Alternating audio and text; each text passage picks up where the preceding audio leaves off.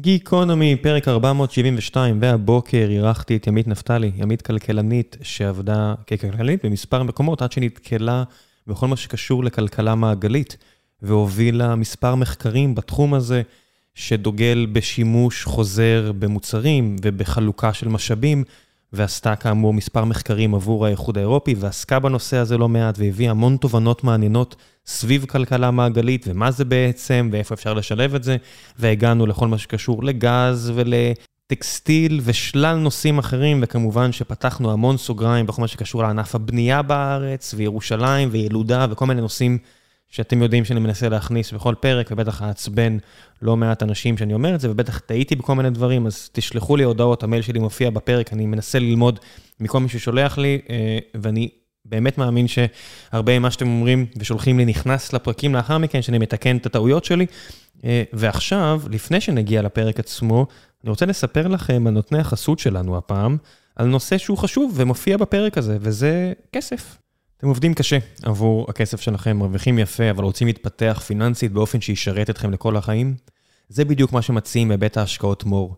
עם 15 שנות ניסיון בניהול השקעות ומחלקת מחקר מקצועית מהגדולות בשוק ההון, תוכלו לבחור בין מגוון מוצרי השקעה.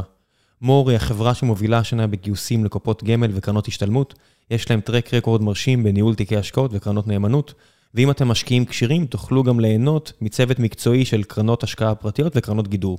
אם אתם רוצים לשמוע עוד, חייגו כוכבית 4544, או ייכנסו לאתר. אין באמור כדי להוות ייעוץ או שיווק השקעות, או כדי להוות תחליף לייעוץ השקעות בידי יועץ השקעות בעל רישיון, על פי דין, המתחשב בנתונים ובצרכים המיוחדים של כל אדם. מקווה שיצא לכם מזה משהו טוב. נראים לי אחלה חבר'ה ממה שהצלחתי להבין ולדבר איתם. נראה גם אה, אתר רציני מכל מה שהצלחתי לבדוק בעצמי. ועכשיו, גיקונומי 472, מקווה שתהנו.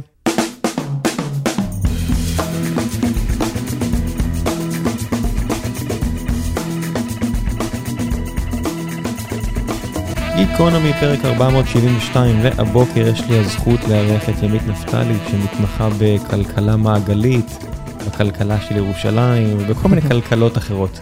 בוקר טוב. בוקר טוב. איך, איך מגיעים בכלל לכלכלה מעגלית ומה זה? אמ, שאלה טובה, אה, איך מגיעים לזה? נתחיל ממה זה. אה, אז כלכלה מעגלית זה בעצם תפיסה חדשה אה, של עולם הכלכלה. מבעצם אה, קו ייצור, המחשבה, נגיד במנהל עסקים כשלמדנו, לימדו אותנו על קו ייצור, אנחנו מייצרים מוצר, הוא עובר לצרכן והוא מסיים את החיים שלו אצל הצרכן, אה, ולרוב אה, בהטמנה, במקרה הטוב שורפים אותו לאנרגיה. כלכלה מעגלית בעצם מסתכלת על עולם הייצור כמעגל, שבו אנחנו שואפים לא להכניס משאבים חדשים פנימה, ולא להוציא פסולת החוצה. אז בעצם העקרונות האלה שכלכלה מעגלית מסתמכת עליהם הם עקרונות של הפחתה במקור, עיצוב יותר חכם של מוצרים, שימוש במודלים חדשניים שמאפשרים לנו אה, לחלוק את השימוש במוצרים כדי לא לייצר עודף של מוצרים כמו מכוניות על הכביש. אה, יש את המודל של car to go שהרבה אנשים מכירים, אה, וגם בעצם לפתח מוצרים שאני יכול לשפץ אותם ולעשות בהם שימוש חוזר, ורק בסוף לחשוב על אפשרות של ריסייקל. כשכלכלה מעגלית בעצם מסתכלת על היתרונות הכלכליים שיכולים להיות לחברות בהקשר הזה. ומפה אני הגעתי לזה. בעצם... הרבה פעמים כשחושבים על כלכלה מעגלית, אז חושבים על קיימות ועל סביבה, זה הכל נכון, אבל אני בעצם אה, בתחום שלי, בתחום העיסוק שלי כלכלנית, עבדתי בחברות ייעוץ אסטרטגי, ייעוץ כלכלי, ייעוץ לחברות, למגזר הציבורי, משרדי ממשלה, אה, ובעצם אה, התחום הזה אה, עלה על השולחן שלי לפני כחמש שנים, אה, במסגרת קול קורא שהאיחוד האירופי שלח, אה, שהוא בעצם רצה להבין איך אני יכול לעודד יותר חברות שלי. לזוז למודלים עסקיים מעגליים. ואז מתוך זה הגעתי להתעסק בעולם הזה של Circular Economy Business Models. יש לזה באמת התכנות כלכלית עבור חברות? זאת אומרת, אני מסתכל על uh, טסלה, שמוכרת פה יותר רכבים מאשר כל כלי רכב אחר מאז תחילת השנה, וגם בנורבגיה הירוקה והטובה מוכרים שם מכוניות כמו משוגעים. Um, יש יתרון באמת לחברות בלחלוק, הרי... כל השנים מפעילים כל טריק מיתוגי אפשרי, או רגולטורי, או חוקי, כדי למנוע מאנשים לחלוק משאבים. אה, שאלה מצוינת. אז קודם כל, אה, כן, יש אינטרס כלכלי לחברות לעשות את זה, אבל חשוב לי להגיד שאנחנו לא מדברים רק על אה, לחלוק ב, בשימוש ב, במשאבים, כלומר, אנחנו אה, מדברים על, זיהינו באחד מהפרויקט מחקר שלנו בעצם שבעה מודלים עסקיים מעגליים כאלה, שכל אחד מהם, שכמה מהם מתייחסים בעצם לשלב החיים של המוצר, משלב הייצור לשלב השימוש, לשלב סוף החיים של המוצר. ובין המודלים האלה יש גם את המודלים של servicizing, אה, שבעצם אני נותן את המוצר שלי כשירות במקום למכור אותו, ואז הבעלות נשארת אצל היצרן, אה, וזה מייצר אינטרסים משותפים אה, גם לצרכן וגם ליצרן. לייצר מוצר עמיד יותר, איכותי יותר, שלא ידרוש תחזוקה, אה, וזה בעצם ה win side של הלקוח. יש דוגמה למוצרים כאלה? כן, בוודאי. אז יש את הדוגמה שאני לא יודעת, כאילו, הרבה מכירים אותה, אבל של חברה שנקראת, לצורך העניין, לא, אתה יודע מה, אני אלך על החברה יותר מוכרת, רולס רויס. שכולנו מכירים אותה, אז יש לה מנועים, אה, היא מוכרת מנועי אה, מטוסים לחברות תעופה. פעם היא באמת עבדה על מודל שבו היא מכרה את המטוס, את המנוע, והכל נגמר פה עם הלקוח. אם הלקוח היה צריך איזה שהם שירותים נוספים של תחזוקה, הוא היה משלם אקסטרה אה, לרולס רויס, הדבר הזה היה עולה לו בהמון כסף, היה עולה לו בהמתנה לטכנאי, לשירות וכולי. כן, המודל בעצם, רוב הרווח היה על המכירה הראשונית, והטיפול האקסטרה היה בעצם איזושהי עלות שולית שבמקרה הטוב לא עולה לך, אבל אתה בעצם תחזק צוותי הנדסה ותחזוקה. באמת, נכון. ולהחזיק כנראה דגמים ישנים יותר, ולדעת לתמוך בלגאסי, וידה ידה ידה, כמו שכל אחד יודע, לא כיף לתמוך בישן הרבה פעמים. בדיוק, בדיוק. ורולס רויס הבינו שזה מה שכואב ללקוחות שלהם, ואז הם אמרו, אוקיי, בואו נראה איך יכולים לפתור את זה, אבל עדיין להשיג רווח לעצמנו. אה, ואז מה שהם אה, עשו, הם בעצם החליפו את המודל הזה למודל שבמקום שאני מוכר לך ה, לחברת התעופה את המנוע, אני בעצם עושה לה ליסינג. משלמת איזה סכום מסוים בהתחלה, ואז היא משלמת לי pay as you go, כלומר power by the hour הם קוראים לזה. משלמים רק על המרחק מזמן שהמנוע מופעל, לפי המרחק שהמנוע נוסע, זמן ומרחק בעצם. אה, וככה הבעלות נשארת אצל רולס רויס, רולס רויס מצידה אה, מתחזקת את המנוע, אחראית לכך אם יש תקלות וכולי, ואז אורך החיים של המנוע גם בעצם ארוך יותר, ויש פה win win situation לשני הצדדים. ב-B2B זה באמת רציונלי, זאת אומרת שאני מתעסקת עם ארגונים או תאגידים אפילו נגיד יותר גדולים, באמת החור של המטבע, יש יותר סיכוי, לא שארגונים כאלה רציונליים. ויש המון דוגמאות לכך שהם לא בהחלטות נכון. פיננסיות, אבל בוא נגיד, יש יותר סיכוי שזה יהיה רציונלי. כשזה מגיע ל consumers, למשתמשי הקצה, זה, זה הרבה יותר מפתיע אותי שיש לזה היתכנות כלכלית, כי אנחנו כצרכנים, אנחנו כל כך לא רציונליים בכל בחינה אפשרית, וכל כך מונעים על ידי brand uh, awareness ומיתוג ו, וחדש וריח של חדש. זה, זה נכון. אחד בעצם החסמים לכלכלה מעגלית או למודלים עסקיים של כלכלה מעגלית, לא, נגיד, אם אני מדברת על reuse של מוצרים, נגיד לפטופ שיימכר בשוק שוב, אחרי שהוא עבר איזשהו עדכון ואיזשהו שדרוג, אבל הוא עדיין נמכר כ-recycled או כ-reused product. כן, בכל כן, ה... בדיוק. אז הדבר הזה בעצם, אחד החסמים זה בעצם שהצרכנים לא רוצים לקנות משהו שהוא, אה, אה, שהשתמשו בו כבר, משהו שהוא בעצם מוחזר לשוק.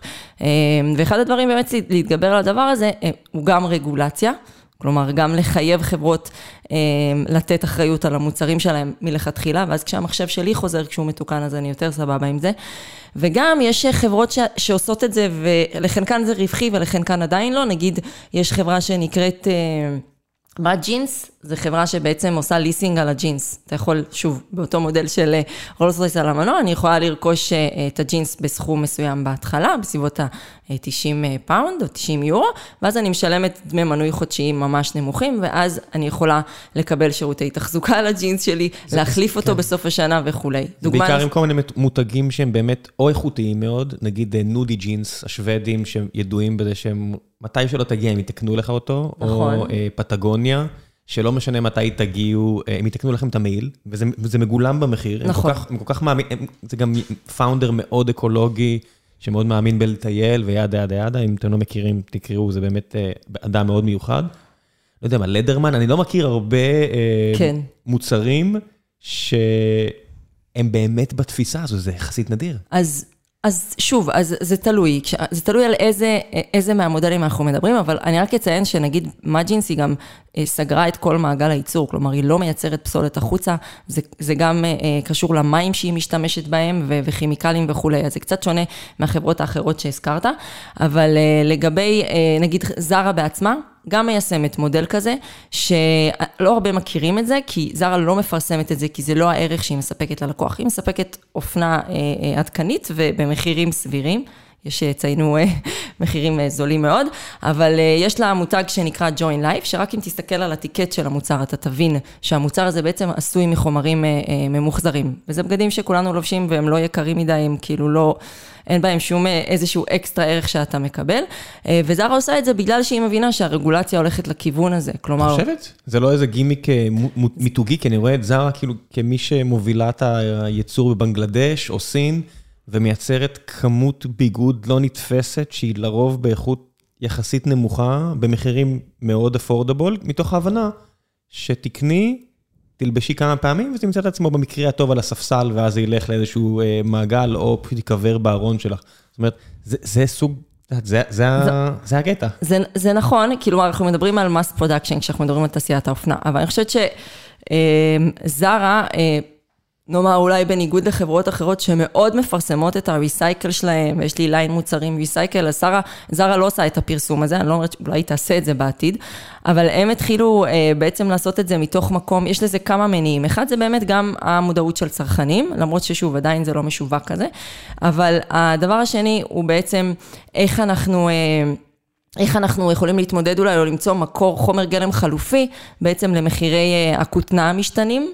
בגלל ה mass production, בגלל שהרבה חברות חלם, וגם בגלל הרגולציה, כי בסוף יש אה, האיחוד האירופי, ואני מקווה שגם אה, מדינות אחרות בעולם הולכות לכיוון של extended producer responsibility, שבעצם בסופו של דבר אתה תהיה אחראי למוצרים שאתה מייצר, ואם זרה מייצרת טונות של בגדים שבסוף או מושמדים, נגיד בצרפת עכשיו אוסרים על אה, השמדת בגדים או סחורה אחרת, אז היא תהיה חייבת בעצם לקחת אחוז מסוים מה... מה מוצרים שהיא מייצרת ולטפל בהם, כלומר לטפל בהם. למה, למה להשמיד בגדים? יש אופנות שלמות שלא נמכרות לצורך העניין, ובמקום לזרוק אותם אה, לנגיד אה, חנויות, אה, איך זה נקרא, אאוטלטים כאלה, אז יש חברות שפשוט משמידות את זה, שורפות את, ה, שורפות את הבגדים. למה?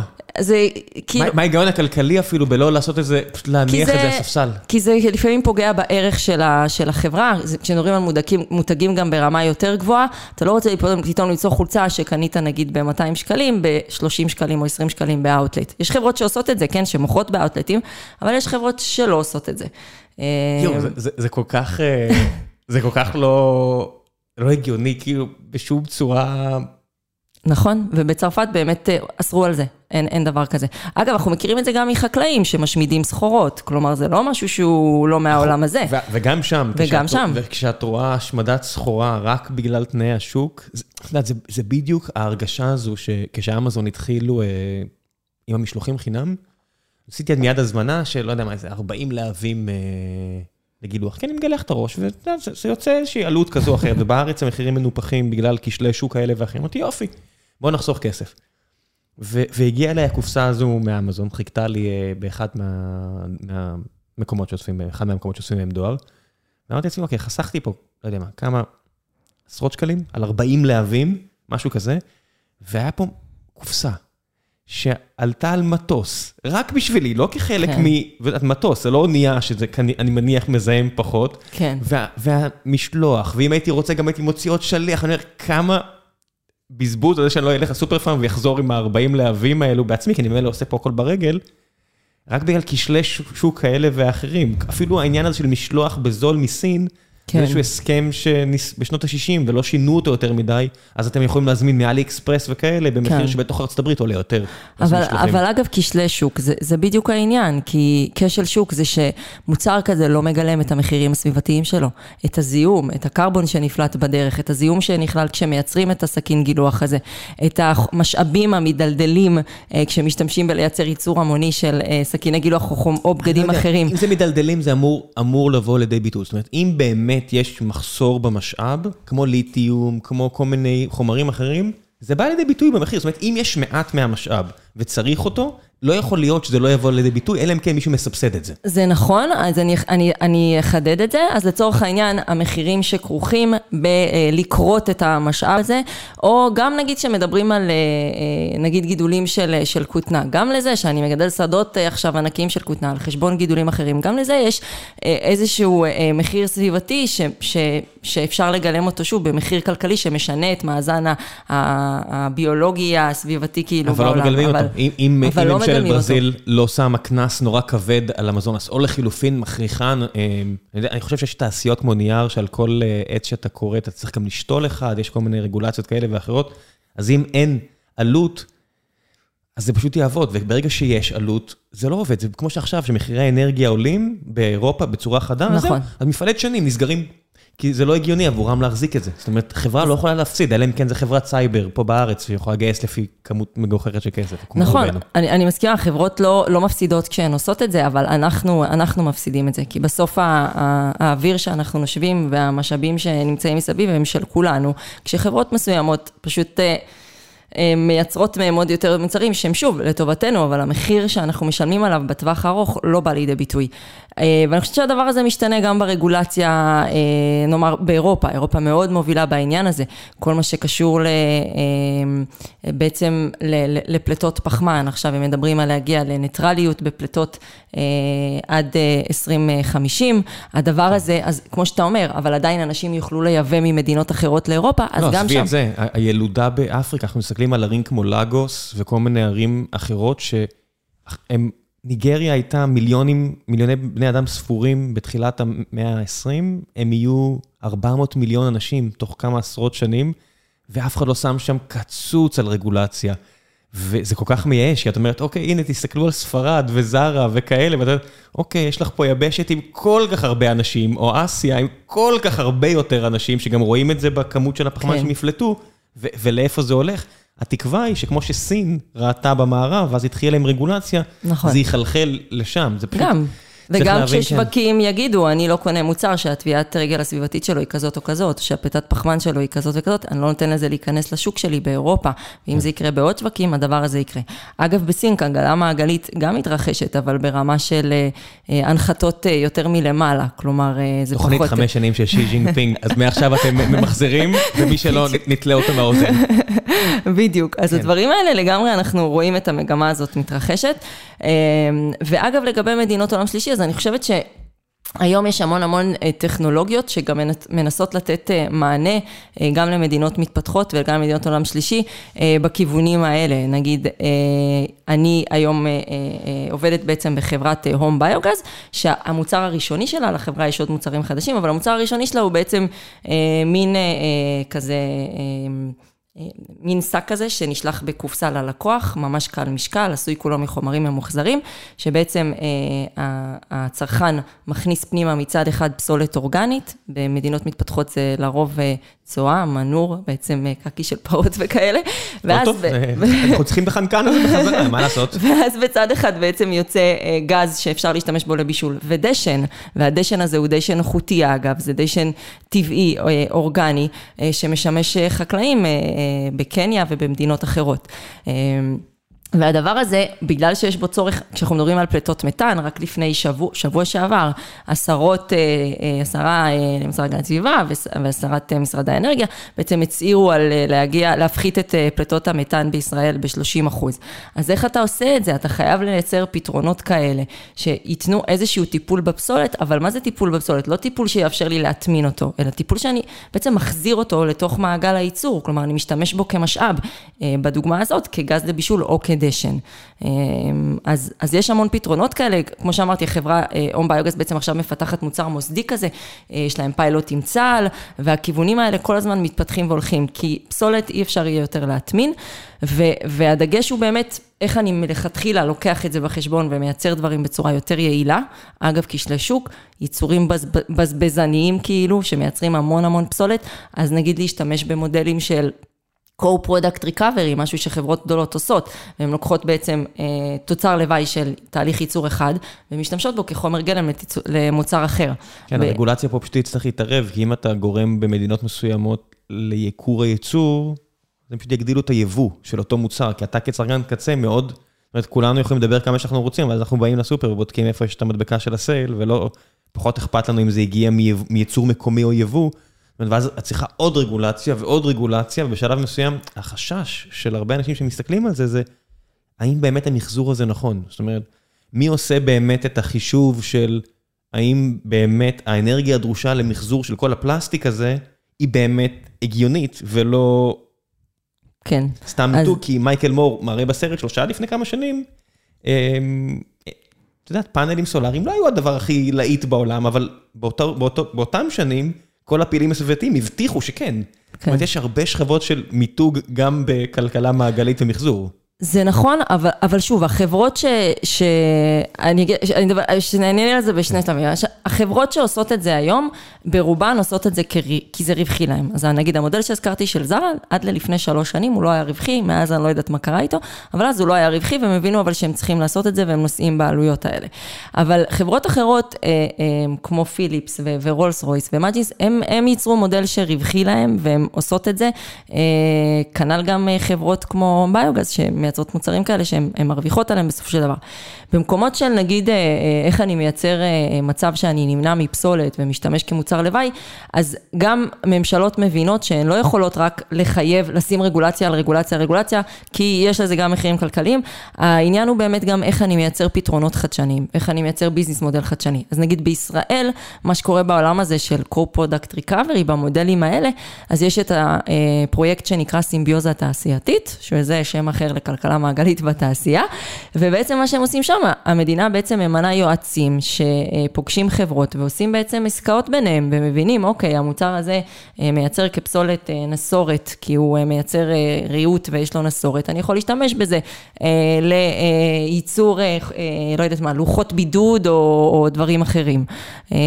אז הדברים האלה כאילו קיימים, והעסקאות האלה כיום קורות רק איפה שיש את האינטרס הכלכלי. אבל אני חושבת, וגם ראינו את זה שוב, במדינות שבהן עבדנו, בפרויקטים הבינלאומיים שלנו, שהמדינה גם צריכה, היום מייצרת אה, תמריצים, כלומר, יש לה חסמים אה, רגולטוריים שמונעים מחברות לעשות כזה דבר. לצורך העניין, לדוגמה, נחזור למה ג'ינס. כשמה ג'ינס מוכרת ג'ינס מחומר אה, ממוחזר, כלומר מחומר גלם שהיא כבר שילמה עליו מיסוי, והיא מוכרת אותו שוב, היא עדיין משלמת מס אה, אה, על החומר גלם שבו השתמשה. ואז השאלה נשאלת, למה? אם אנחנו רוצים יותר אה, חברות לעודד אותן להשתמש שוב ושוב ושוב באותם חומרים שלהם, אז למה שנמסה אותם שוב כשהם מוכרים את, ה, את המוצר הזה, לצורך העניין? כלומר, עדיין צריך איזשהו ניסיון, אה, בעצם... אה, ליישר את, את מגרש המשחקים, playing the level field בעצם, כדי שחברות באמת תהיה להן הזדמנות שווה אה, אה, ליישם מודלים עסקיים מעגליים. אז כלומר, יש עוד הרבה דברים, עוד הרבה חסמים שאפשר להוריד עכשיו, כדי בעצם אה, אה, לעודד כלכלה מעגלית לעומת הכלכלה הלינארית שקיימת היום. איך בוחרים את המטרות הכי טובות? זאת אומרת, נגיד יש הרבה פעמים שהציבור נתפס על אה, משהו מסוים, לא יודע מה, איזה... כלים חד פעמיים או דברים כאלה, כי אולי זה בלט להם טיפה בעין כשהם היו באיזה פיקניק. כן. כי אנחנו בני אדם, את יודעת, לא רציונליים, אז... ואז הם טסים כן. חמש פעמים בשנה לחו"ל. עזבי את זה, עזבי את זה, כי זה באמת כבר... אין לך דרך להגיע, את רוצה, את רוצה לטייל, okay, אם את רוצה לטייל, אם כן את רוצה לשנות את האורך חיים שלך בצורה קיצונית, אין דרך אחרת להגיע, כי מה לעשות, את לא יכולה לנסוע דרך סוריה וטורקיה, לא יודע מה, זה לא יעבוד. אולי בעתיד. אולי, כן, אולי. ואני מסתכל על זה ואני אומר, בסוף, אם היינו מסתכלים על הבעיה אפילו מלמעלה למטה, על מה גורם לזיהום, אני מניח שהיינו רואים שהרבה מהדברים שהם קופצים לנו לראש על מה אני עושה למען הסביבה, הם, להגיד שהם בטלים בשישים יהיה אפילו understatement. זאת אומרת, יש כל כך הרבה דברים שממש מזהמים, ואנחנו לא, לא סופרים אותם. זאת אומרת, אם עכשיו מישהו יגיד, בוא נשנה את תעשיית המלט, כי, כי עומד להיגמר החול. הכי פשוט, חול שאנחנו קוראים אותו ממקומות, נכון. מנחלים והורסים את הסביבה בדרך, אנחנו צריכים למצוא לזה תחליף, אבל אף אחד לא מסדר את המידע, את יודעת, מלמעלה למטה, הנה המזהמים הכי גדולים, הנה הבעיות הכי גדולות שלנו, בואו נעשה נכון. פריורטיזציה, לא על הלא-הינג פוט, אלא באמת על מה יזיז את המחט. נכון. וזה קשה, כי אין את המידע הזה בשום מקום. זה נכון. יש היום כל מיני אפליקציות שנותנות כזה לצרכנים אפשרות כזה לסרוק את המוצר ולראות מה טביעת הרגל הפחמנית שלו. אה, כן, זה נחמד, אני צריכה להיזכר בשם שלה, אבל יש כמה אפליקציות כאלה, הכיוון הולך גם לזה, כי מבינים שצרכנים באמת לא מבינים כל כך, חוץ מנגיד לא לשתות את הקפה שלי אה, בקשית מפלסטיק, אז, אז באמת הצרכנים לא כל כך מבינים את המחיר של המוצרים, האמיתי של המוצרים שהם רוכשים. ולכן דווקא הצד מפה לדעתי צריך להיות דרך, דרך החברות. כלומר, אם בסוף אני מחייב חברות לעמוד בתקנים מסוימים ומטיל עליהם הגבלות מסוימות, אז הן יהיו מחויבות לשנות את ההתנהגות שלהם. מצד שני, אתה צודק שהמודעות של הצרכן חייבת להשתנות, כי אגב, כל מה שקורה בתעשיית האופנה, מה שדיברת על זה שחברות משווקות ליין של מוצרים ממוחזרים, זה חלק מזה, כלומר לצרכנים אה, יוצאים לרחובות ואומרים, אה, וואלה, נמאס לנו אה, מהזיהום אוויר הזה, אנחנו רוצים אה, עתיד טוב יותר לילדים. שלנו ונקי יותר, אנחנו רוצים לשמור על כדור הארץ, אז בואו תייצרו כמו שצריך. אז כלומר, יש המון המון כוחות שפועלים מכל הכיוונים. הבאסה היא שמתים מזה לאט מדי. אני, אני אומר את זה ברמה הכי צינית שיש, אבל כשהוסיפו עופרת, לדלקים, כדי שהמנועים לא ירעישו. כן. וגם במקרה הזה, שזה אשכרה הוריד את ה-IQ של כל העולם, ממש במילים האלה, בנקודות שלמות בממוצע, והוסיף לכל כך הרבה סרטן ולכל מיני דברים כאלה, לקח עשרות שנים באיזה בן אדם שרץ נגד כל הסיכויים כדי להוכיח, חבר'ה, אסור להוסיף, אפילו הבן אדם שדחף את העופרת לדלק, מת, מס, מת מסיבוך כתוצאה מהעופרת בדלק, סטייל מריקרי ורדיואקטיביות, ועדיין לקח לנו כל כך הרבה שנים להוציא את השטות הזו, שנכנסה רק כדי למנוע רעש ובלאי למנוע. כן. זה אשכרה, הרגנו את עצמנו בהיקף לא נתפס עם עופרת בדלק, בצבעים לקיר, את יודעת, כל מיני דברים כאלה, כי היה קל להוכיח, בדברים כאלה, הרבה יותר קשה למתוח את הקו. אני רואה ילדים כזה עומדים עם השלטים בדיזינגוף, די למשבר האקלים, או גרטה וכאלה, ואני אומר... אה, כן, זה... אבל... אתה צודק, אבל זה, אבל זה באמת, התמונה נראית אחרת. כלומר, ה Green Deal שעכשיו פרסמו באירופה, תקשיב, זה Green Deal שחברות מתיישרות אליו. כלומר, הן מעכשיו מתחילות לנסות להבין מה זה אומר. מה זה אומר שעד 2050 אפס אה, פחמן, עד 2030 הפחתה נוספת של 90 אחוז בפליטות פחמן. מה זה אומר שעכשיו האריזות שאני מייצר בה חייבות להיות מתמחזרות. מה זה אומר אה, אה, בעצם ש... כלומר, יש מלא מלא דברים ש, שעכשיו חברות מבינות שהן צריכות להתיישר. זה עדיין לא ברמת הרגולציה המחייבת, אבל זה משהו שצריך להתיישר עליו, והדברים האלה עושים שינוי משמעותי. אם אני חוזרת אפילו לפליטות מתאן, אז פליטות מתאן בישראל ברובן נפלטות מפסולת אורגנית שמוטמנת. אז רק השינוי הזה יכול לעשות כזה שינוי גדול באטמוספירה. זה היופי, אז... כל אחד מהשינויים המשמעותיים, אשכרה עושה שינוי. כל אחד מהדברים האלה. פשוט לא בטוח שנזכה לראות את הפירות שלו, כי זה דברים שלוקחים המון זמן. וזה הרבה פעמים לרוץ כנגד תחנות, תחנות רוח ענקיות. אמ, אני חושבת...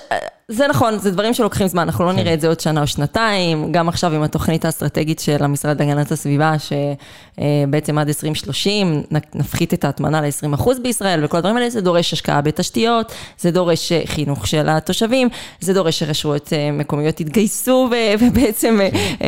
יקצו לכך תקציב, אז הדברים האלה באמת דורשים הרבה צעדים, אבל, אבל כל צעד כזה לגמרי יכול להיות מאוד מאוד משמעותי בעוד עשר שנים לצורך העניין. כן, הרבה מבטיחים על 2030. גם אמיר לבנה מחברת החשמל היה פה ואמר שחתיכת הפחם האחרונה שתישרף בארץ תהיה ב-2030. טוב, כי יש להם עכשיו את הגז טבעי, שלא כן, משנה על הנזקים שהגז הטבעי גם אה, גורם, אבל... אבל הנה, היה פה מלא אנשים שהפגינו נגד הגז הטבעי, ויושב פה בן אדם ואומר, חבר'ה, אבל אנחנו מורידים את כמות הזיהום בצורה דרסטית. כן. וכל יום שהתעכבנו בזה, זה זה כאילו הגדלנו את כמות הזיהום, וכנראה יהיה עוד מישהו שימות פה ממחלות ריאה כאלה ואחרות, כל כך הרבה אנשים שזה קורה להם, והפחתנו בצורה נקט, אפילו החוב של חברת החשמל, אם רוצים לדבר על כסף, ירד מ-50 ל-20, על כל מיני אופטימיזציות כאלה ואחרות שעשו.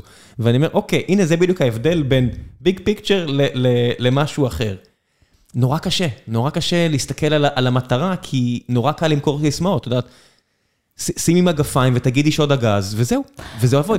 אני, כאילו, תראה, יש, במה שאתה אומר יש מן הנכון, כלומר, יש אינטרסים כלכליים בסוף לחברת החשמל, עם הגז הטבעי, אה, ויש... זה אינטר... חברה ממשלתית, כן, זה לא שזה הולך לכיס שלהם.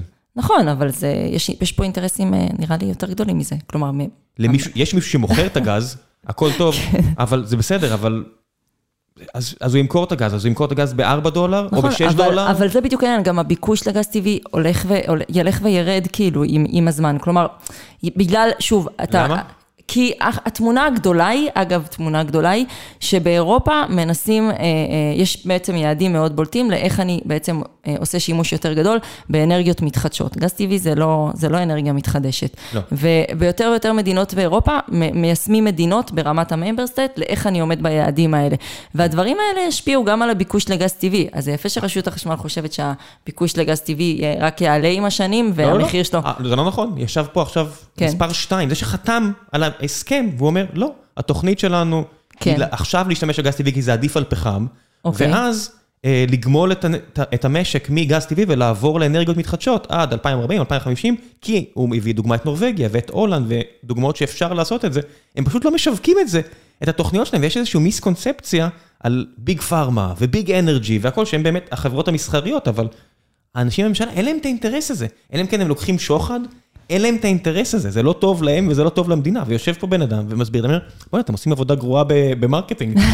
אף אחד לא, לא שיווקתם את זה בכלל. זאת אומרת, כן. הם לא רוצים, הגז רק מחליף את הפחם, שזה הכי גרוע שיש. נכון, הפחם הכי גרוע. ואז הוא רוצה אה, אנרגיות מתחדשות כדי שיחליף את הגז, אבל האחריות הראשונה שלו היא שתהיה אנרגיה. כי חורף אחד, כמו שעכשיו שיהיה באירופה, כן. שאנשים הולכים...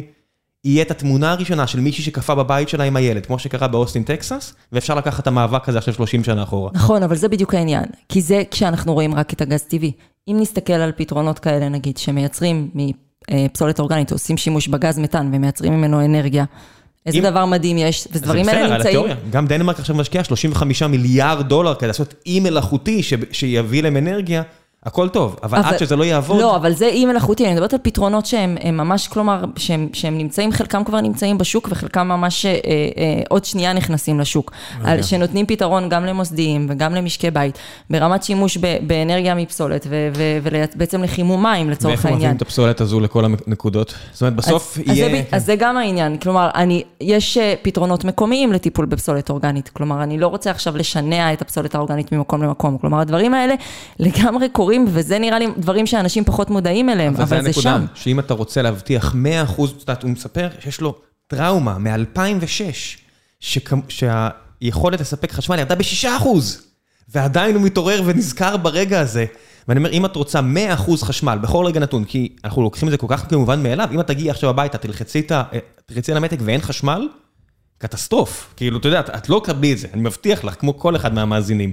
ברור. להסתמך על משהו כמו אה, אנרגיה אורגנית כזו או אחרת, שהיא לא יציבה, את לא יודעת, לא, לא חתמת הסכם עכשיו, שיש לך עכשיו גז מתמר, או גז ממצרים, או, או נפט מאזרבייג'אן, או לא יודע, ואת יודעת שמגיע, ויש לך סולר כגיבוי ופחם כגיבוי, אז זה בסדר שאפשר יהיה לעשות את זה, אבל אני אומר, החורף הקרוב באירופה, שיהיה אנשים שלא יהיה להם חשמל, ויהיה מפעלים שייסגרו, הולך לעשות בלאגן גדול בתפיסה הציבורית, אמ, כי זה בעיה.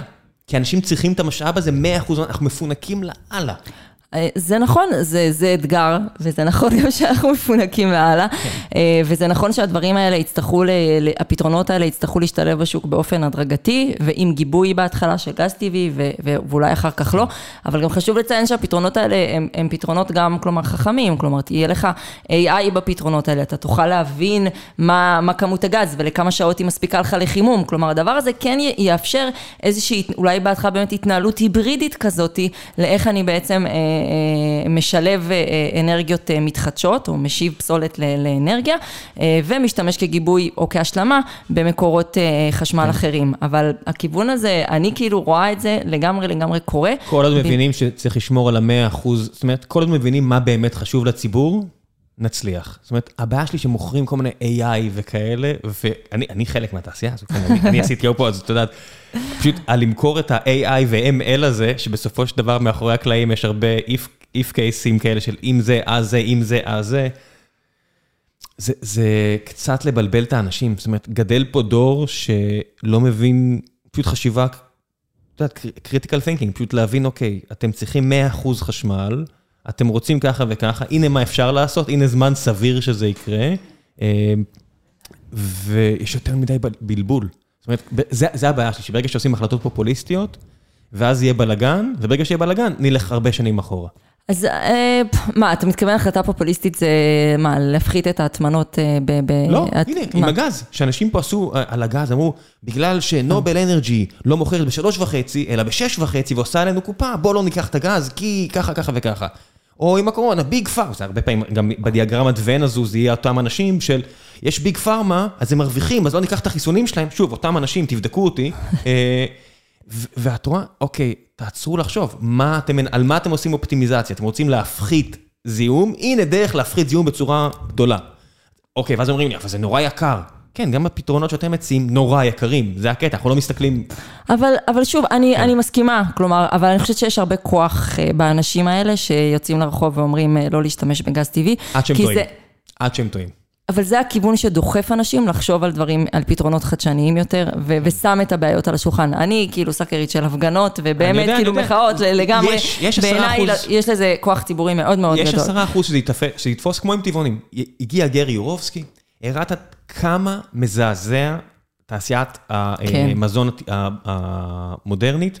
עשרה אחוז מהאוכלוסייה, וישראל אחת המדינות הטבעוניות בעולם, לעניות דעתי, עשרה אחוז מהאוכלוסייה הגיעה וזה אותם עשרה אחוזים שהתרגשו מהפגנות והכל, כי הם פשוט אנשים יותר אמוציונליים, יותר passion, יותר הכל, והם ילכו על זה.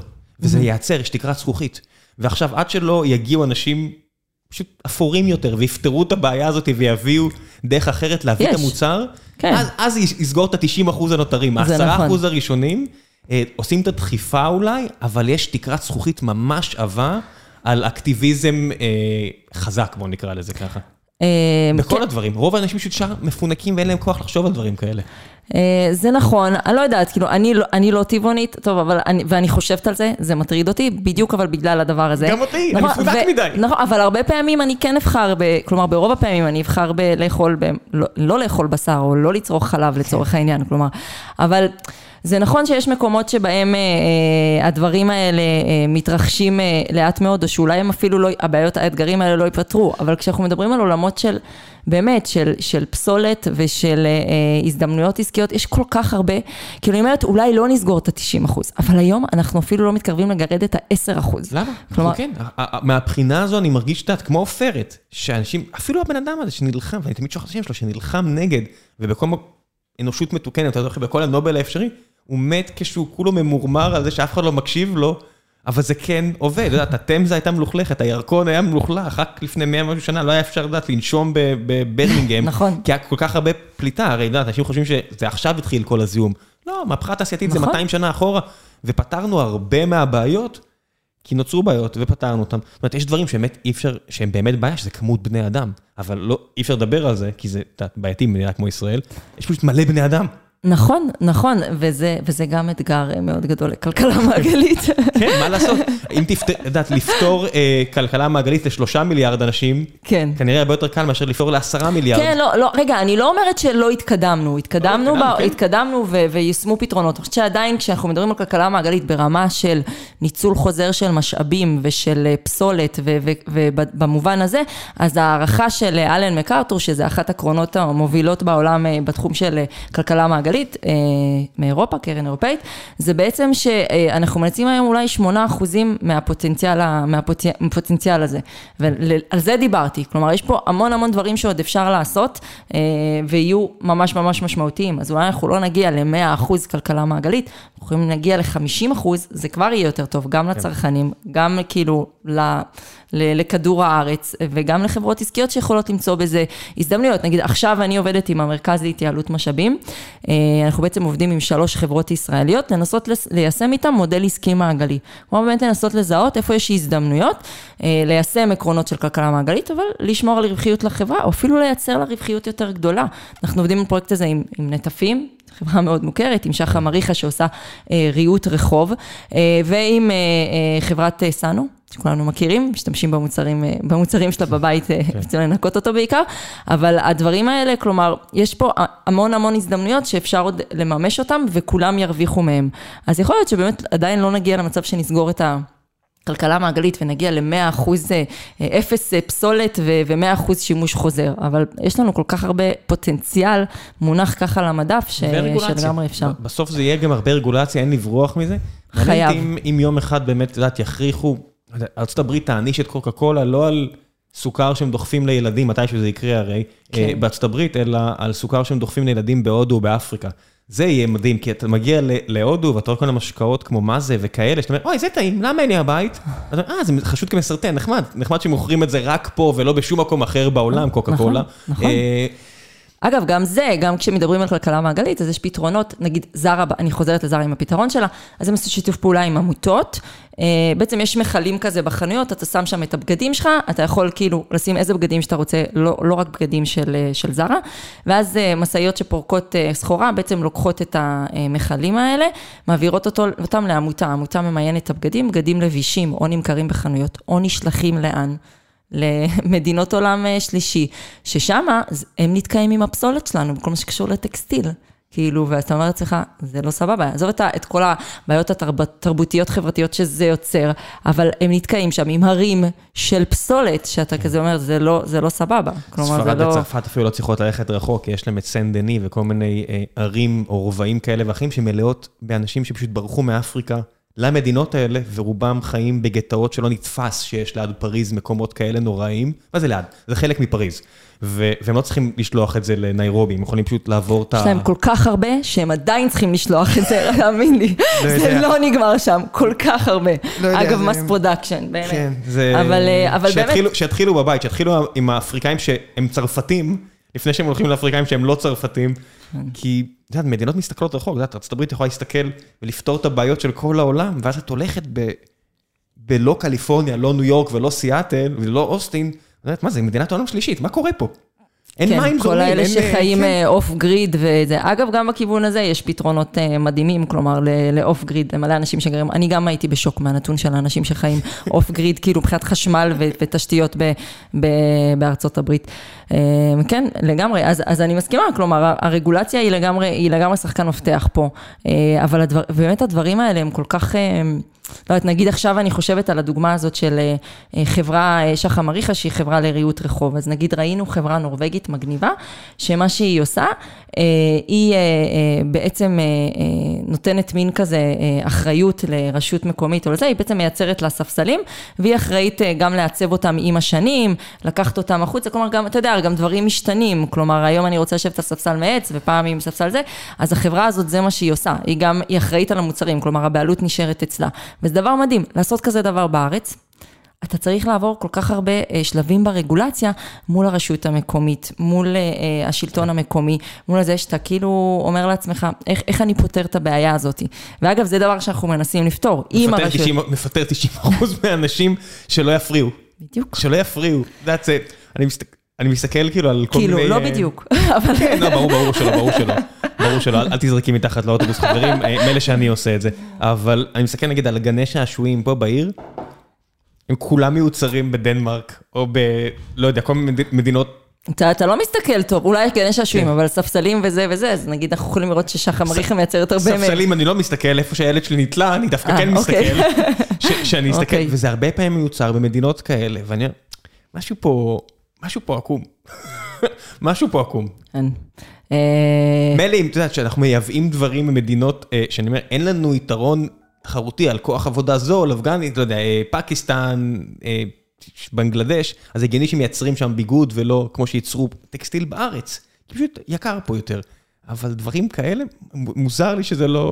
לא נכון, לא אבל הנה, זה גם עניין של איך אני, נגיד, אה, את כל המגלשות והדברים האלה אפשר לייצר גם מפלסטיק אה, ממוחזר לצורך העניין. אה, כמעט אין תעשיית פלסטיק ממחזר פה בארץ, בישראל.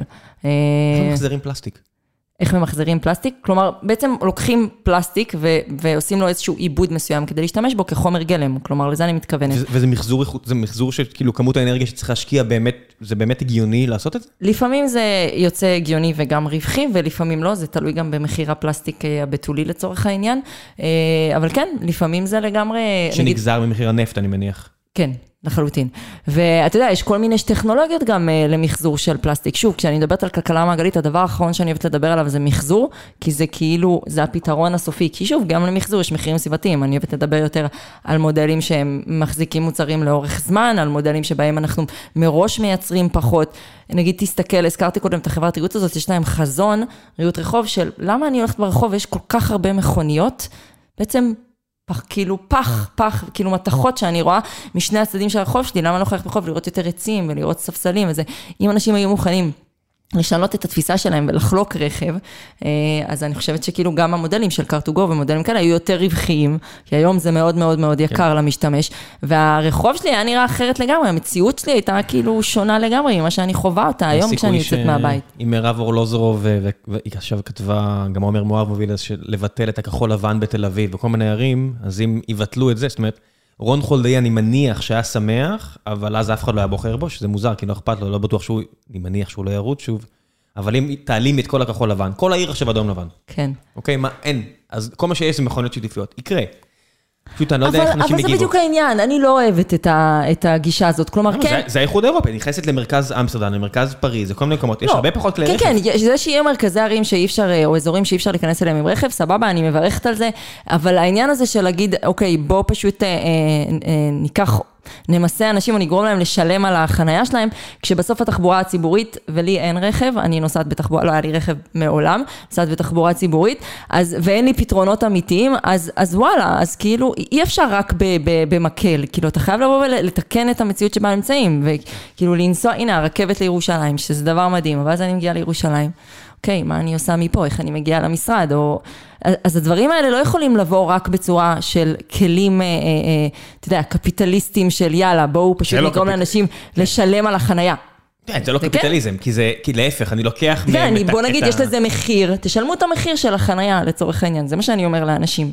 לחנייה הזאת יש מחיר כלשהו, נכון? אתה כתושב לא משלם את המחיר הזה, למה? מה זה אני לא משלם את המחיר הזה? אני כן משלם את המחיר הזה, זאת אומרת, איך זה מתומחר. גם בהצעה של מירב, היא אומרת, נוקבת שם מספר, שאם זה יהיה כמו חניון, אז אה, זה יהיה עשרה מיליארד. ואני אומר, אוקיי, אז זה ילך למה? לעיריית תל אביב? זה כמו ש... לא יודע, מישהו בלי ילדים יגיד, הוא, לא, הוא משלם ארנונה, הוא משלם מיסים. אבל אני לא שולח את הילדים שלי לחינוך, כן, נכון? כן, או לא יודע מה, אזרח ערבי ישראלי שאומר, חבר'ה, אני לא בעד הצבא הזה שלכם, כן? וזו ההוצאה הכי גדולה פה בארץ. כן. מה לעשות, במדינה אתה משלם הרבה, אני כ... לא יודע, אם יש לי אוטו אחד, אני מקבל הרבה ביחס למה שאני משלם על החנייה, אוקיי? מי שאין לו, לא מקבל. אם יש לי ארבעה כלי רכב, אני מקבל אפילו יותר. זאת אומרת, זה... אין מה לעשות, ככה זה, אתה, אתה לא יכול אה, לשלם רק לפי מה שאתה מקבל, אנשים עושים איזה pick and choose, לא יודע, אני אדם מאוד בריא, על מה אני משלם פה את, את, את הבריאות, על החמישה אחוז הזה, על, על מישהו שיש לו עשרה ילדים? אה, כאילו, בסדר. כן, לא, אבל אני, למיטב הבנתי, טוב, לפחות ממה שהבנתי אז מההצעה של עומר מואב, אז זה בעצם שאנשים כשיש להם רכב ישלמו כאילו על החנייה ברחוב, כן, כן, נכון? כן, אני אומר, זה ייכנס עוד עשרה מיליארד, ואמרתי, אוקיי, למי זה ילך? לעיריית תל אביב? אוקיי, אז הם יעשו עם זה משהו אחר? מגניב, זה פשוט, אתה פשוט מנסה לעשות אופטימיזציה לעירייה, נכון. אבל העירייה לא רוצה. מה זה העירייה לא רוצה? כי היא נבחרת, כי התושבים לא רוצים. יש פה עכשיו רחוב, פה מתחתנו, רחוב הארבעה. חסמו אותו לתנועה, עשו פה נכון. כזה מול הסינמטק, עשו מאוד יפה. אה, הסתכלתי, זה נגמר. הולכים להוריד את, ה... את הבמפרים האלה, כי אנשים ממש רוצים את האוטו שלהם. ובסוף, כל עוד זה דמוקרטיה. והם מצביעים, אז עומר מואב אבל... ומירב ארלוזורוב לא, לא מחליטים. לא, אבל זה לא רק האנשים שרוצים את האוטו שלהם, זה אנשים שבאמת אין להם חלופה אמיתית. שוב, באמת, אני אומרת לך, זה נורא, נורא אבל... קשה. מה זה כלומר... חלופה? זה, זה, אני, שבא לפה שליח, אני יורד פה, אני מדבר פה על הרחוב הזה, כן? כן. אז אני יוצא שנייה והולך, או יש לי אוטובוס שלוקח אותי לגן של הילד או לבית, אם אני לא הולך ברגל, זה, זה נטו פינוק. צריך גם להגיד לא, את האמת. לא בטוח, כי זה עוד נתיב שדרכו אפשר להיכנס לעיר, עדיין, כשמותר להיכנס לעיר. כלומר, דרך כן. רחוב ההרפאה, כאילו הם נוסעים כאילו כן, כן. לתוך תל אביב. כלומר, זה עוד נתיב שמוסיף עומס על, על, על הכביש בכניסה לעיר. כלומר, הדברים האלה, הם צריכים להיות כאילו בהסתכלות, בהסתכלות על, והם לא נמצאים פשוט. כלומר, ההשקעה, כל עוד, גם, אגב, כאילו, תעשיית הרכב מכניסה כל כך הרבה כסף לקופה של המדינה. כן. כל פעם כשפקיד יצטרך לבחור בין לסגור כביש, אה, אה, אה, וכאילו להוריד מכוניות מה, מה, מהכביש, לתת, להשקיע בתחבורה ציבורית. הנטייה הטבעית שלו תהיה להשקיע כאילו ב, ב, בעוד כביש לעוד רכבים. ופה התפיסה היא, היא בעייתית, אז להיטפל, לא יודעת, כאילו, אני... בגלל זה זה מהעירייה. את יודעת שאסף זמיר, אני לא יודע אם הוא ירשה לי להגיד את זה, אבל לא יודע שהוא ניסה להעיף פה נתיבים. ואנשים פה מסתכלים על נתיבים בתוך תל אביב, על אה, אזור בוגרשוב ואזור, אה, כל מיני רחובות פה, אה, שנעלמים נתיבים, עכשיו, אה, טוב, זה זמני. לא, זה לא, ותכף אבן גבירול הולך לרדת לשני נתיבים, או לא יודע, נתיב אחד, כשיבנו פה את הרכבת, אנשים, העומס פה יהיה בלתי נתפס. ואז או שאנשים יתרגלו, או שהם יעבדו מהבית, אבל אין פתרונות כסף. וגם תהיה את הרכבת הקלה. וגם תהיה את הרכבת הקלה. בסדר, כמו בירושלים, שיש קו רכבת אחד, זה לא שזה פתר אה, יותר מדי בעיות, כי יש כל כך הרבה אנשים, ומשנה לשנה יש פה יותר אנשים, יש פה שלושה ילדים בממוצע לאישה. יש פה קהילות שמביאות חמישה ילדים הבדואים, יש פה קהילות שמביאות שבעה ילדים החרדים, כמעט או 6.6, מצטער, מתקנים אותי תמיד. מה לעשות, זה לא מתכנס לשום דבר, וצריך להתנייד ממקום למקום. אין פתרונות קסם, אז יעשו פה באבחה אחת, משהו שיפתור את זה. זאת אומרת, יביאו עוד תחבורה, אבל אני באוטובוס, אני פשוט עומד באוטובוס. האוטובוס פשוט עומד. כן, אבל היום, אה, כאילו, יש לתחבורה הציבורית כל כך הרבה מקום לצמוח, באמת, בוודאי. גם מבחינת אין. אה, עוד נתיבים לתחבורה ציבורית ברור. וכולי. כלומר, זה זה הכיוון שאני הולך אליו, בדיוק לאור הדברים שאתה אומר, בדיוק לאור בגלל זה- הגידול באוכלוסייה. זה מה שאני אומר, ברגע שיורידו את המכוניות פה, אני אסבול מזה, אבל אז, אני- ואז אני אלך אבל- לתחבורה ציבורית, ויהיה לחץ על לשפר את התחבורה הציבורית, כי אחרת יהיה פה הפיכה. אין בעיה, צריך, אני, אני כן. כן. בעד להוריד את המכוניות מהכביש, כאילו, לגמרי, כלומר, אני לגמרי בעד. אני חושבת שקודם כל אתה צריך להשקיע בפתרונות שיאפשרו, ש- פתרונות חלופיים. כן. אתה לא יכול פשוט לא, להגיד לאנשים, כי אתם לא יכולים לנסוע מכאן, לא יכולים לנסוע מכאן, אבל, אה, אבל. אין לכם איך לנסוע אחרת. אה, כנ"ל בסופי שבוע, כאילו הדוגמה הכי טובה היא בסופי שבוע, כאילו שאין לך תחבורה ציבורית. ואנשים שאין להם רכב, הם... זה או- בעיה מלאכותית לגמרי. מה- למה, למה אתה מתכוון? שזה לא באמת בעיה, זה בעיה שיש פה, רוב הציבור בעד, ויש פה אה, כשלים כאלה ואחרים עם ההנהגה. זאת אומרת, גם כשאין חרדים ב... זאת אומרת, ממשלות נפלו פה על הזזה של טורבינה, בסדר? זה, זה, זה המדינה שיש פה. כן. אה, ממשלות נפלו פה על הזזה של טורבינה בשבת, טורבינה לתחנת הכוח. זה מה יש. כן, לא, אני התכוונתי לזה, אתה צודק, אני התכוונתי לזה במובן הזה של, הנה, בשבת נגיד, הורד, הורדנו את המכוניות כאילו, מה, את, הכלי, את התחבורי צבורה, את, ה- סליחה, אתה צודק, אתה יודע מה? לקחת חזרה. צודק, נכון. אין, אין מה לעשות, זה, זה, זה, זו הסיטואציה, אי אפשר ליהנות מכל העולמות. אתה יהודי, אתה דמוקרטי, מה אתה רוצה? אז זה לא יהודי ולא דמוקרטי, זאת אומרת, אתה עושה משהו נגד רווחת, התושבים, שהם לא יצביעו בעדו, זאת אומרת, זו הסיבה שרון כן. חולדאי לא יכול לה- להזדרז ולנקות את תל אביב, כי פשוט, אנשים לא רוצים את זה. ומצד שני, החבר'ה הדתיים אומרים, אתה אומר להם, אבל איך אני אלך לטייל? הוא אומר, אל תלך לטייל, זה שבת. כן, הכל נכון, טוב. נכון, צודק, צודק זה, לגמרי. זה נגד האינטרס שלי לגמרי, אנחנו די במיעוט פה כציבור חילוני, ואנחנו צריכים, זה בדיוק כמו עם הגז. to pick our battles ולהשיג ניצחונות קטנים ולהתקדם, ולא ללכת על הכל, כי בלתי אפשרי. יש איזה משפט אה, מ- מהספר של עמית סגל, שאני חושב שאמרתי פה, כל כך אהבתי אותו, מ- אה, של לוי אשכול, שהיה נורא פשרן וצחקו עליו, והוא אמר, אני מתפשר ומתפשר ומתפשר עד שאני משיג את מה שאני רוצה. מעולה. אני מת על זה. זה אני מעולה. כן, אני מת על זה. פחות לצעוק במגפון, יותר להשיג את מה שאנחנו רוצים, עם פוליטיקה קטנה והרבה עבודה אפורה, זה פשוט לא כיף. זה לא כן. סקסי וזה לא כיף, ואין פירות מהירים, אבל זה אשכרה עובד. זה נכון. אהבתי גם, אני גם כן. משתמש בציטוט הזה. אה, אחלה לוי אשכול, שגם היה קריפ לא, לא, לא נתפס, כמו כל המנהיגים שלנו, כמו רוב האנשים, צריך להגיד את האמת. היה שם איזה משהו, מתחתן עם איזה, לא משנה, היה שם איזה, היה דברים איתו. טוב, אה, בוא נעשה קצת שאלות כן. מן הקהל שמחכות לך, ולפני כן דבר המפרסם. היי חבר'ה, לפני שנחזור לפרק הזה עם ימית, אני רוצה לספר לכם על נותני החסות שלנו, הנוספים, והפעם זו חברת ביג פנדה. פלטפורמת הסאס, Software as a Service של ביג פנדה, משתמשת ב-Machine Learning ו-Artificial Intelligence בכדי לסייע לחברות גדולות לנהל את אופרציית ה-IT שלהם. סיסקו, Workday, United Airlines, Expedia, חברות ענק אה, והרבה אחרות, וגם חברות הרבה יותר קטנות מן הסתם, אני מכיר את זה בעצמי. עשרות מובילות, בקיצור, בשוק, בשוק הגלובלי, נעזרות בביג פנדה כדי לזהות, לנתח ולפתור בעיות במערך ה-IT המודרני והמורכב שלהן. זה לא כמו שזה היה פעם, היום אתם צריכים כלי תוכנה שיעזרו לכם, ולא בהכרח עוד ועוד אנשים שילכו ויבדקו את השרתים, ולא משנה מה. לפני שכל התקלות האלה הופכות לבעיות שמורידות את השירות שלכם, או גורמות אפילו חס וחלילה לקריסת המערכות, יש את ביג פנדה, שנמצאת בתהליך של גדילה מואצת וצירפה לשורותיה עשרות עובדים חדשים בחודשים האחרונים. אם אתם מעוניינים להצטרף לקבוצת ה-R&D המתפתחת של החברה, שבדרך, אה, נראה לפחות מהצד, שנמצאים ממש בדרך הנכונה ובדרך לניצחון מאוד משמעותי, חפשו את המשרות שלהם בלינקדאין או באתר שלהם, אני אשאיר לכם את הלינק לדף האתר אה, בדף הפרק הזה. ועכשיו, בחזרה לפרק. מקווה שאתם נהנים. אסף פול כהן שואל, אה, מה דעתך על הלירה הירושלמית? מדוע זה לא הצליח, למרות אה, שהם היו לפני המטבע התל אביבי, שגם לעניות דעתי לא הצליח. על מה? הלירה הירושלמית, מטבע מקומי. מכירה את הסיפור הזה? אני לא מכירה את הלירה הירושלמית, לא. אה, אני חושב שהוא, אני מניח שהוא מתכוון, גם אני לא מכיר, מניח, כאילו כלכלה מקומית, כמו שניסו לעשות גם בתל אביב. זה בעייתי, זה מוסיף, זה מוסיף קושי. לא, אני חושבת שכאילו העיקרון על, אה, על הסתכלות על פתרונות אה, מקומיים ועל צריכה מקומית זה לגמרי הכיוון שבו אנחנו רוצים ללכת, בכלל שאנחנו מדברים על כלכלה מעגלית. אה, אז נגיד, אני, אני מברכת על יוזמות כאלה, אבל באמת השאלה אם זה, זה הרבה פעמים נתקע במקומות של יעילות, כאילו, אז אני לא יודעת, אני לא מכירה את זה, אני לא יודעת להגיד, אבל... קריפטו קרנסי זה אחלה על הנייר, מלבד הקטע הזה שזה איזה 2% מהאנרגיה בעולם, זה לא נוח. זה לא נוח, וכל עוד זה לא נוח זה לא יקרה. כן. אפל הכניסו פה את האפל פיי, ותוך שנייה, שנייה וחצי כולם משתמשים בזה, כי זה נוח. זה מדהים. נכון. כן, נחשו למה אפל מייצרים כל כך הרבה טלפונים, כי זה עובד טוב, וזה נוח, ואנחנו מפונקים לאללה, מה לעשות? אה, אה, אליאם ליס שואל, מה בעיני המחסום הגדול ביותר המונע מירושלים לממש את הפוטנציאל הכלכלי שלה? וואו, איזה שאלה. עיסוק של שמונה שנים בכלכלת ירושלים.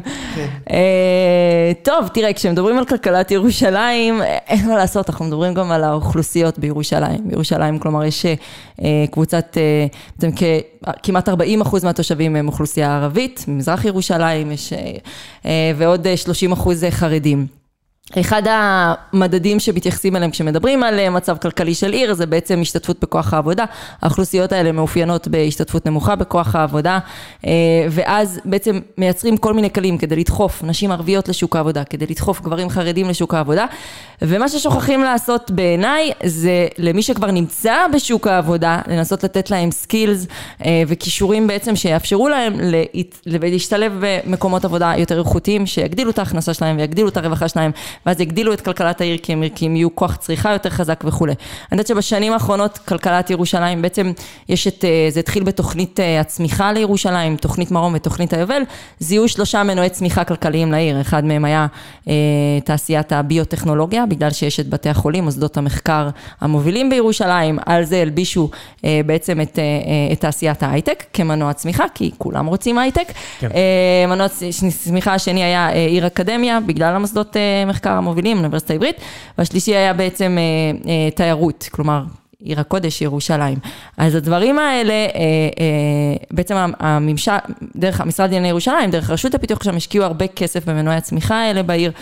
ואנחנו רואים, רואים שיש יותר חברות, כלומר מספר החברות בחמש שנים האחרונות גדל בכ-40 אחוז, חברות ההייטק בירושלים. זה אומר שיש יותר מקומות עבודה איכותיים כן, כן. להציע כן. לעובדים וכולי. ביקרתי ב Lightricks ממש לא מזמן. אה, כן? אני, כן, כן, אני מת עליהם, אני מת על זאב והחבר'ה שלו. נכון, אז אנחנו רואים יותר ויותר חברות כאלה שצומחות בעיר. אה, כנ"ל עם, עם הסקטורים האחרים, יותר סטודנטים שאולי נשארים בעיר, אבל הדברים האלה לא, לא מחלחלים, אני מצטערת להגיד, אבל זה לא, לא מחלחל, זה, הנה, רואים את זה במדד הסוציו-אקונומי של לא, לא ירושלים. לא, בסדר, מדד סוציו-אקונומי מבוסס על ממוצעים, כשיש לך, כן. מה לעשות, שבעה ילדים למשפחה חרדית. אז זה בדיוק העניין. ומצב פוליטי בלתי אפשרי, שמזניחים שם אנשים ברמה בלתי, לא נתפסת.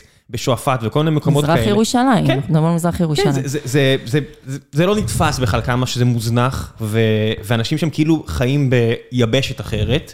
וזה פה. כן, אז, אז, אז קודם כל אני חייבת להגיד שבמסגרת, אה, אה, אה, יש את אה, תוכנית 3790, כן. שהעבירה תקציב אה, משמעותי מאוד לפיתוח, כן, גם כן. תשתיות, פיתוח אחר במזרח ירושלים, כלומר, מנסים, יש הבנה מנסים. שיש שם פערים, אבל הפערים הם באמת כל כך גדולים, ו- ואי אפשר לנתק את זה. אז נכון, יש הייטק בירושלים, והוא צומח וזה מגניב, אבל יש חרדים ו- וערבים אה, שלא, שלא, שהם לא שם פשוט, כלומר שהצעדים הכלכליים... לא, הפערים גדלים גם, אני, אני, הפערים גם גדלים, המהירות, מה לעשות, אם מישהו זז במהירות 2x ואתה ב-x, גם אם עכשיו זה, המרחק נראה שהוא מצטמצם, לא, הוא רק גדל.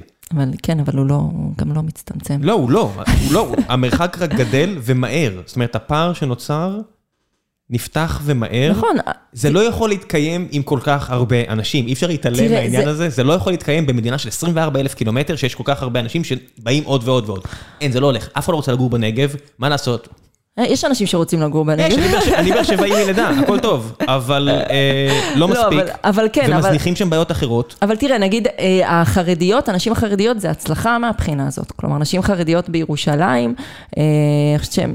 כאילו, אני לא זוכרת את הנתון, אבל רגע, בתעשיית ההייטק בירושלים, לדעתי 10 אחוז, אה, אה, אה, זה לא נשמע לי הגיוני בעצם, אבל יש השתתפות גדלה ו, ו, של נשים חרדיות בתעשיית ההייטק בירושלים, שזה אחלה, אנחנו רוצים לראות אותם במשרות ש, שבעצם ישלמו להם יותר, אבל עדיין השכר הממוצע שלהם הוא ממש ממש ממש נמוך יחסית לאנשים אחרים שעובדים בתעשיית ההייטק, גם בגלל ההכשרה שלהם, גם בגלל התפקידים שהם נמצאים בהם.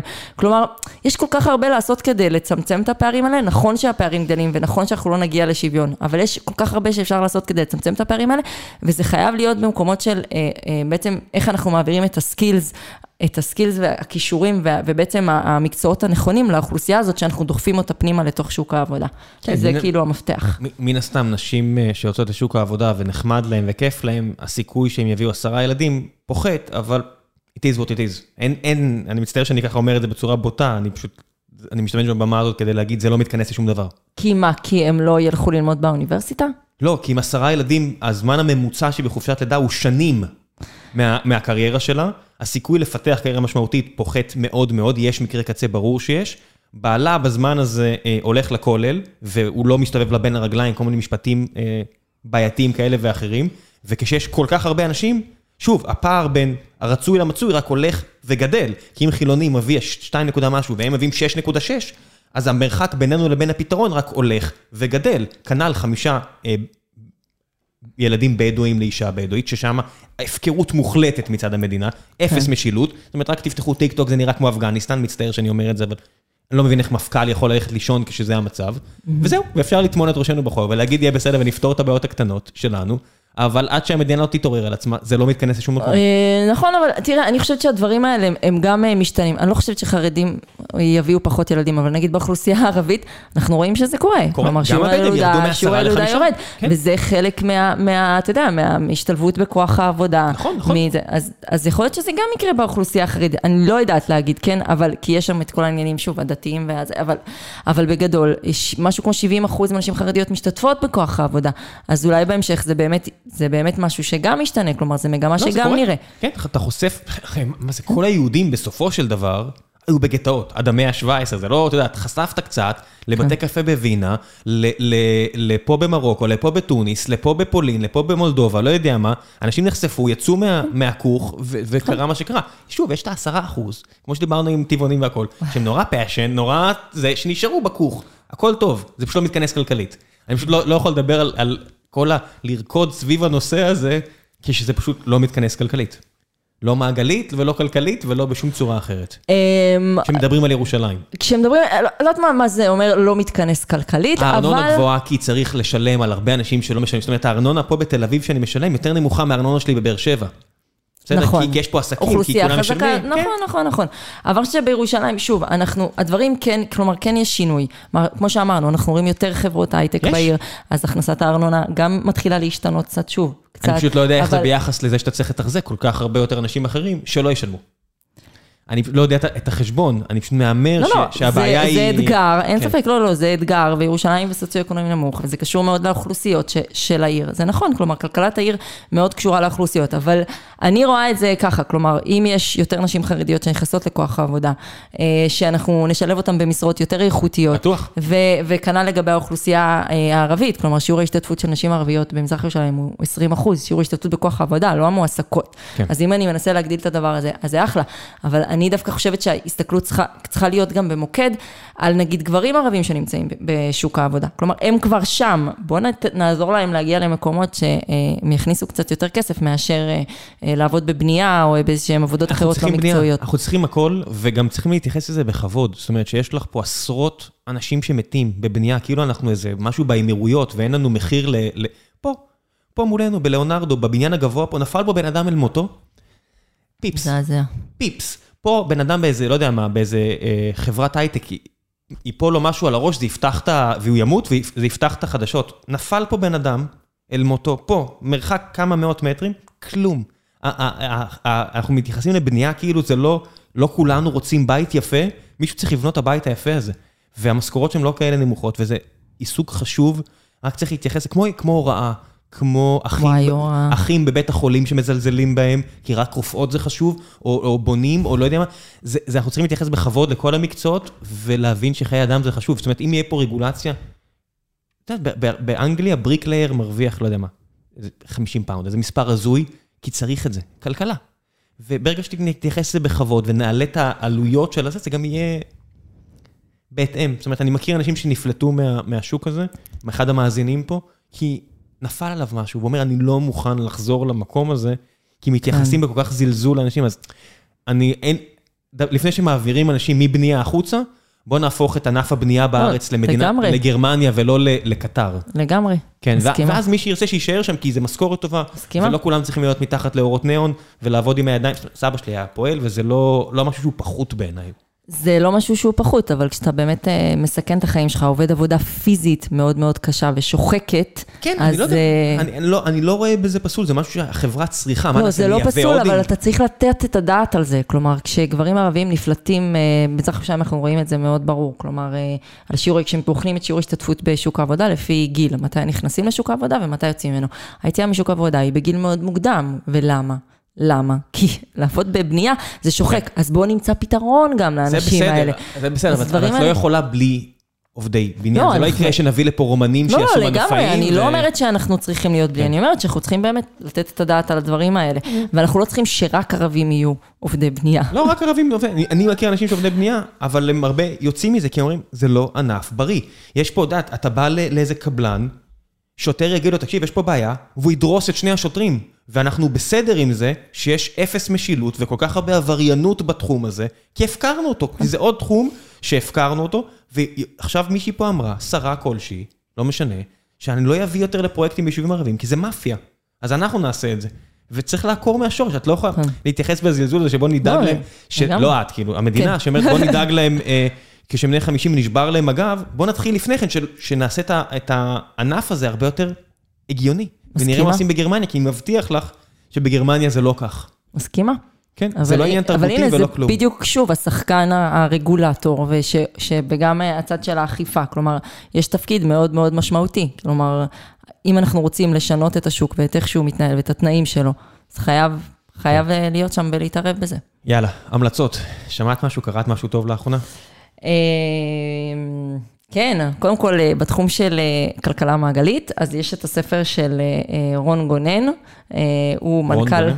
כן, מנכ"ל של קרן Closed Loop Partners, ספר מאוד מעניין שמביא המון דוגמאות ומסביר את העולם הזה של כלכלה מעגלית. זה, זה הספר שלאחרונה קראתי בתחום. איך איך הוא נקרא? וואי, השם של הספר, רגע. לא משנה, אני אחפש רונן כן. גונן- רונן גונן ספר? כן, כן, כן, זה יעלה לך, כלכלה. מעגלית. אה, עוד משהו מעניין שקראתי בתחום? לא. אוקיי. כן.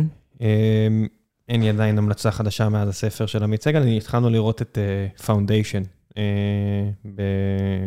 בסדרת טלוויזיה על אה, המוסד של אסימוב. פנטסטי, נראה עיבוד מגניב. קשה לי עם העיבודים האלה, כי אף, שום דבר לא מתקרב לספרים. אני עדיין שוקל אם אני אראה את החולית החדש או לא.